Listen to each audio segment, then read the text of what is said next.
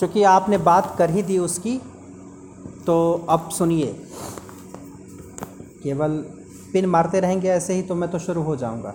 Linguistics linguistics linguistics अब इसमें कभी कभी लोग गलत प्रोनाउंस कर देते हैं एस को खा जाते हैं लिंग्विस्टिक लिंग्विस्टिक बोलते हैं। लिंग्विस्टिक्स तो लिंग्विस्टिक अलग चीज़ है। मैथमेटिक्स में ऐसे तो ऐसी इसमें भी हाँ लिंग्विस्टिक्स नाम ही है। जब भी बोलेंगे आप लिंग्विस्टिक्स ही बोलेंगे। लिंग्विस्टिक्स लिंग्विस्टिक का मतलब भाषाई हो जाता है। लिंग्विस्टिक्स का मतलब हो जाता है the science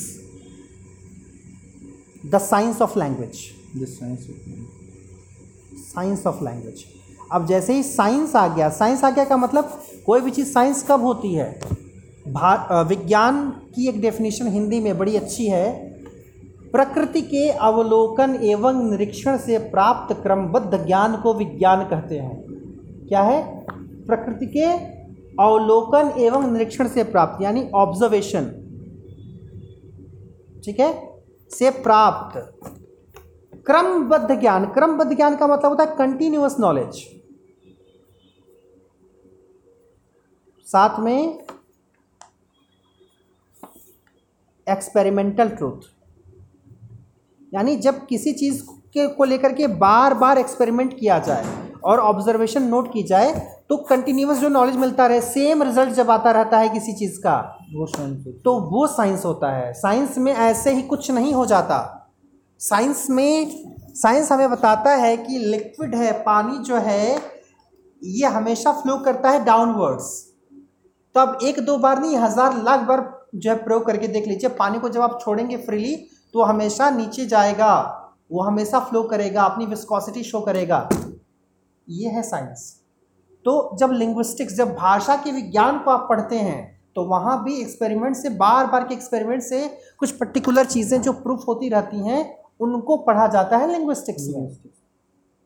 ठीक है? Branch of study of you know language in which we you know इसको कहते हैं scientific study of language linguistics का मतलब होता है साइंटिफिक स्टडी तो जब आप साइंटिफिक स्टडी पढ़ेंगे तो इसमें एक ही बात को बार बार प्रूफ होते हुए आप देखेंगे. फ़िलहाल अब इसमें मैं आपको बताऊँ जब आप लिंग्विस्टिक्स पढ़ेंगे उसमें अंग्रेज़ी स्पेशली पढ़ेंगे इंग्लिश एज अ लैंग्वेज पढ़ेंगे तो किसी भी भाषा को पढ़ने के लिए सबसे पहले तो आपको बता दिया गया कि आप वर्ड से अवगत हैं. वर्ड मतलब क्या होता है? आप सेंटेंस से अवगत हैं सेंटेंस क्या होता है? आप पैराग्राफ से अवगत हैं पैराग्राफ क्या होता है? क्या मालूम है आपको? वर्ड के मीनिंगफुल कॉम्बिनेशन को सेंटेंस कहते हैं सेंटेंस के मीनिंगफुल कॉम्बिनेशन को पैराग्राफ कहते हैं। मीनिंगफुल वर्ड हटा देंगे तो सारा मामला गड़बड़ हो जाएगा। केवल कॉम्बिनेशन नहीं। जाता है राम। वाक्य नहीं है। मीनिंगफुल होना चाहिए तभी सेंटेंस होगा। इसका मीनिंगफुल कॉम्बिनेशन है तभी पैराग्राफ होगा। तो वर्ड तक तो आपने पढ़ा था आज इससे एक स्टेप नीचे उतरे मैंने आपको बताया सिलेबल इससे शब्द खंड बताया ना? अब सिलेबल से और जब नीचे उतरेंगे या सिलेबल जैसी चीज़ों के लिए और एक शब्द यूज़ करेंगे दैट इज़ कॉल्ड मॉर्फीम और उससे भी नीचे जाएँगे that is called phoneme phoneme तो ये फनीम और मॉर्फीम क्या है? जो वर्ड्स बनते हैं जो शब्द बनते हैं वो फनीम्स से मिलकर के बनते हैं। और जो फनीम होता है वो स्मॉलेस्ट यूनिट होता है। क्या है? Smallest unit of sound smallest unit of sound का स्मॉलेस्ट यूनिट अब यहाँ मीनिंगफुल से कोई मतलब नहीं है। यहाँ पर क्या है? Smallest meaningful unit meaningful unit of sound या लैंग्वेज साउंड की सबसे छोटी यूनिट फनीम साउंड की सबसे छोटी मीनिंगफुल यूनिट मॉर्फीम कैसे? जैसे ये अगर मैं लिखूं ब। ब। ये बी है ब ब। ये बी ऐसे है अगर मैं इसको ऐसे कर दूँ तो ये ब हो गया। ये फोनेटिकल डिस्क्रिप्शन में आ गया। ये ब अब इसको पढ़ेंगे ब। ब। तो अब जैसे ये ब है तो ब का कोई अर्थ होता है क्या? ब स्मॉलेस्ट यूनिट ऑफ़ साउंड है। अब इसको फर्दर ब्रेक नहीं कर सकते। फर्दर इसको तोड़ नहीं सकते। तो स्मॉलेस्ट यूनिट ऑफ़ साउंड है, लेकिन इसकी कोई मीनिंग नहीं है। ठीक है? लेकिन अगर हम इसको और कुछ से मिला दें, ठीक है? जैसे हम इसको मिला दें, एक और, ऐसे मान लीजिए कि एक यूनिट है अ, एक फनीम है अ, और एक फनीम है ल, है ना? ब एक फनीम अ एक फनीम और ल एक फनीम। अब इन तीनों को मिला दे बन गया बाल या बॉल। हालाँकि ये बॉल होता है तो ये तो अ गलत हो जाएगा। तब यहाँ पर ये ऐसे करके होता है, ऐसे। ये अ वाला साउंड उसको ऐसे दिखाते हैं। ठीक है? तो ये क्या हो जाएगा? ऐसे बी ये क्या हो गया? बॉल। अब इसकी मीनिंग है। इसकी मीनिंग है तो ये मॉर्फिम हो सकता है। जैसे हिंदी में हिंदी में अगर हम बोलें अ, कोई एक शब्द मान लीजिए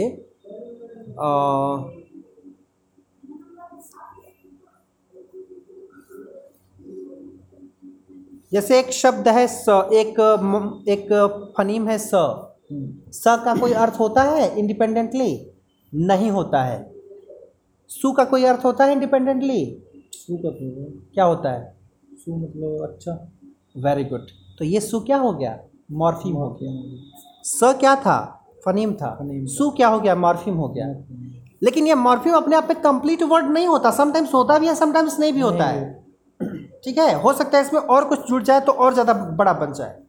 तो फनीम स्मॉलेस्ट यूनिट और मॉर्फिम उससे बड़ी वाली यूनिट ठीक है? अब फनीम की अगर बात करें तो अंग्रेज़ी भाषा में कितने फनीम हैं? English language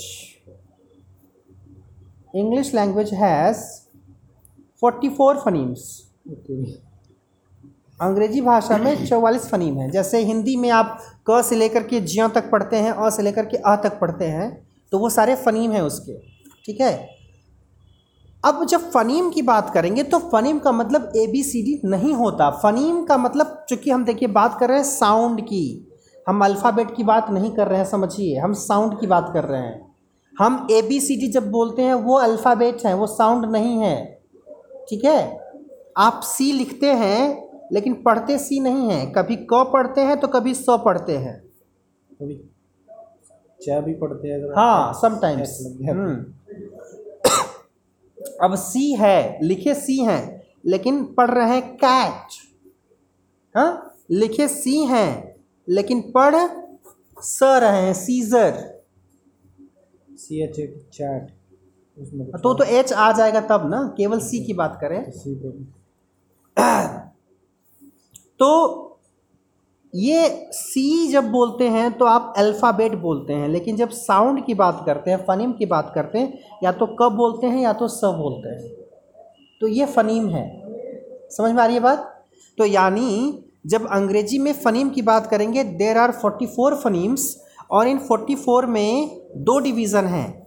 एक है कॉन्सोनेंट का और एक है वॉवेल का। There are 24 consonants in english language. There are 20 vowels in english language. बात पहली बार देखा है। तो 20 वॉवेल हैं।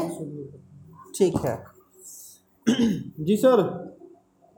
अब इस 20 में भी फर्दर जो है डिवीज़न है। एक होता है प्योर वॉवेल और एक होता है मिक्स्ड वॉवेल प्योर वॉवेल की संख्या है आठ मिक्स्ड वॉवेल की संख्या है बारह।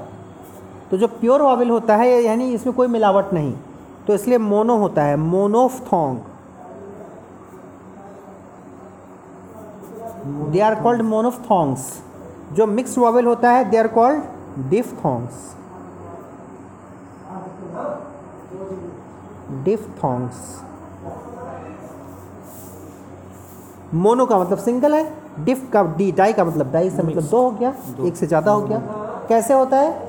जैसे आप हिंदी में जब आप पढ़ते हैं हाँ जैसे आप जब हिंदी में पढ़ते हैं एक ओ पढ़ते हैं आ पढ़ते हैं ई ई पढ़ते हैं ठीक है? लेकिन जैसे ही आप ए पढ़ते हैं ए के अलावा आप ए पढ़ते हैं हिंदी में ए है अंग्रेज़ी में ए ही है और ये दोनों अंतर होता है ए आई जैसे सी ए टी ये देखने में केवल लग रहा है कि एक वॉवेल है यहाँ पर मोनोफोंग नहीं है डिफथोंग है। क्या है ये? खैट है। कैट खैट खैट खैट कैट ये ए आई ये क्या है? एक ही वॉवेल है लेकिन कौन सा? डिफ्थोंग है। मिक्स्ड वाला। हिंदी में अ होता है अंग्रेज़ी में भी अ होता है। हिंदी में ए होता है ये ए सिंगल है लेकिन इसका ए ये वाला ए नहीं है ये ए होता है ए। ए ठीक है? समझ रहे हैं? इसके लिए फिर? किसके लिए? इस ये होता नहीं है इंग्लिश में ये तो ए होता है ना ई करके। हाँ? ठीक। जैसे रैकेट होता है तो केट। रैकेट में केट ए, आ है ना ए है तो होता है। लेकिन ये जो ए और ओ वाला सिस्टम है ओ ओ जैसे चंदौली चंदौली, हिंदी में क्या चंदौली, ऐसे लिखते हैं? चंदौली। ए, यू का यूज़ करते हैं ओ के लिए। तो ए, यू तो डबल आ गया, ये मोनोफोंग नहीं है डिफ्थोंग है। मिक्स्ड वॉवल इसमें तो सर हम एक ही एक ही आप उच्चारण ध्यान उच्चारण पर ध्यान देंगे ना तब आपको समझ में आएगा कि क्या होता है। ऐ कहाँ आ रहा है? जो इनके जो मतलब फोनेटिक सिस्टम है वो इनके बाद स्टार्ट होते हैं। हाँ जब आप फोनेटिक अल्फ फोनेटिक डिस्क्रिप्शन जब देखेंगे ना तो आपको समझ में तो ऑब्वियस है कि आपको जब फ़नीम समझना है तो ऑब्वियस है कि आपको वर्ड्स के एग्जैक्ट प्रोनाउंसिएशन मालूम होने चाहिए। अभी फ़िलहाल तो नई चीज़ जो सीखे हैं पहले उसको डाइजेस्ट कर लें कि वॉवेल बीस होते हैं न कि केवल पाँच। पाँच जो हम पढ़ते हैं वो अल्फ़ाबेट्स हैं। और किसी भी भाषा का जो वॉवेल होता है वो उसके साउंड पर डिपेंड करता है। English is very unscientific language यही दिक्कत है उसके साथ। अल्फ़ाबेट्स अलग हैं प्रोनाउंसिएशन अलग हैं। हिंदी में वो दिक्कत नहीं है। हिंदी में अगर आप क, म, ल लिख रहे हैं तो क, म, ल पढ़ते भी हैं। इसमें आप लिख रहे हैं ए, बी, एल, ई। तो इसको ए, बी, एल, ई पढ़ना चाहिए, लेकिन पढ़ते हैं एबल। इसके साथ वो दिक्कत नहीं है, लेकिन इसके साथ वो दिक्कत है। इसमें देख करके पता चल जा रहा है कि तीन फनीम है सीधे सीधे हिंदी में। देख पता चला, तीन फनीम है क एक फनीम है म एक फनीम है ल एक फनीम है तीन फनीम मिल करके एक शब्द बन गया, एक एक मॉर्फिम बन गया, कमल। अब यहाँ पर एबल। अब ये एबल जो है, एक मॉर्फिम भी हो सकता है, एक वर्ड भी हो सकता है। क्यों? क्योंकि अगर ऐसा नहीं होता तो एक नया वर्ड कैसे बना लेते हैं? डिसेबल एक और मॉर्फिम जोड़ दिया, एक और मॉर्फिम जोड़ दिया। दो मॉर्फिम जोड़ करके एक वर्ड बन गया डिसेबल हो गया। और यहाँ पर ये एक मॉर्फिम है अब देखने में लग रहा है तीन है ना? हम्म। या एक दो तीन चार। चार इसमें लेटर दिख रहे हैं चार अल्फ़ाबेट दिख रहे हैं। लेकिन एबल में एग्जैक्टली exactly कितने मार- जो है अ, क्या बोलते हैं? Able A B L E.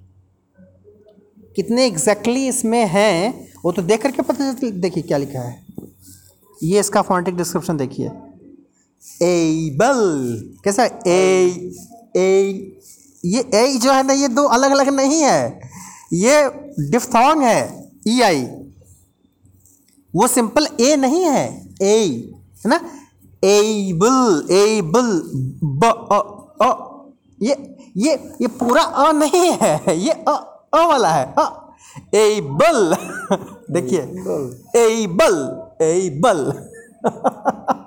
अब देखिए इसमें कितने फनीम है एक ये हो गया ये डिफ्थोंग हो गया और ये ब ये आपका फनीम है और ये अ साउंड और ये ल साउंड चार हैं।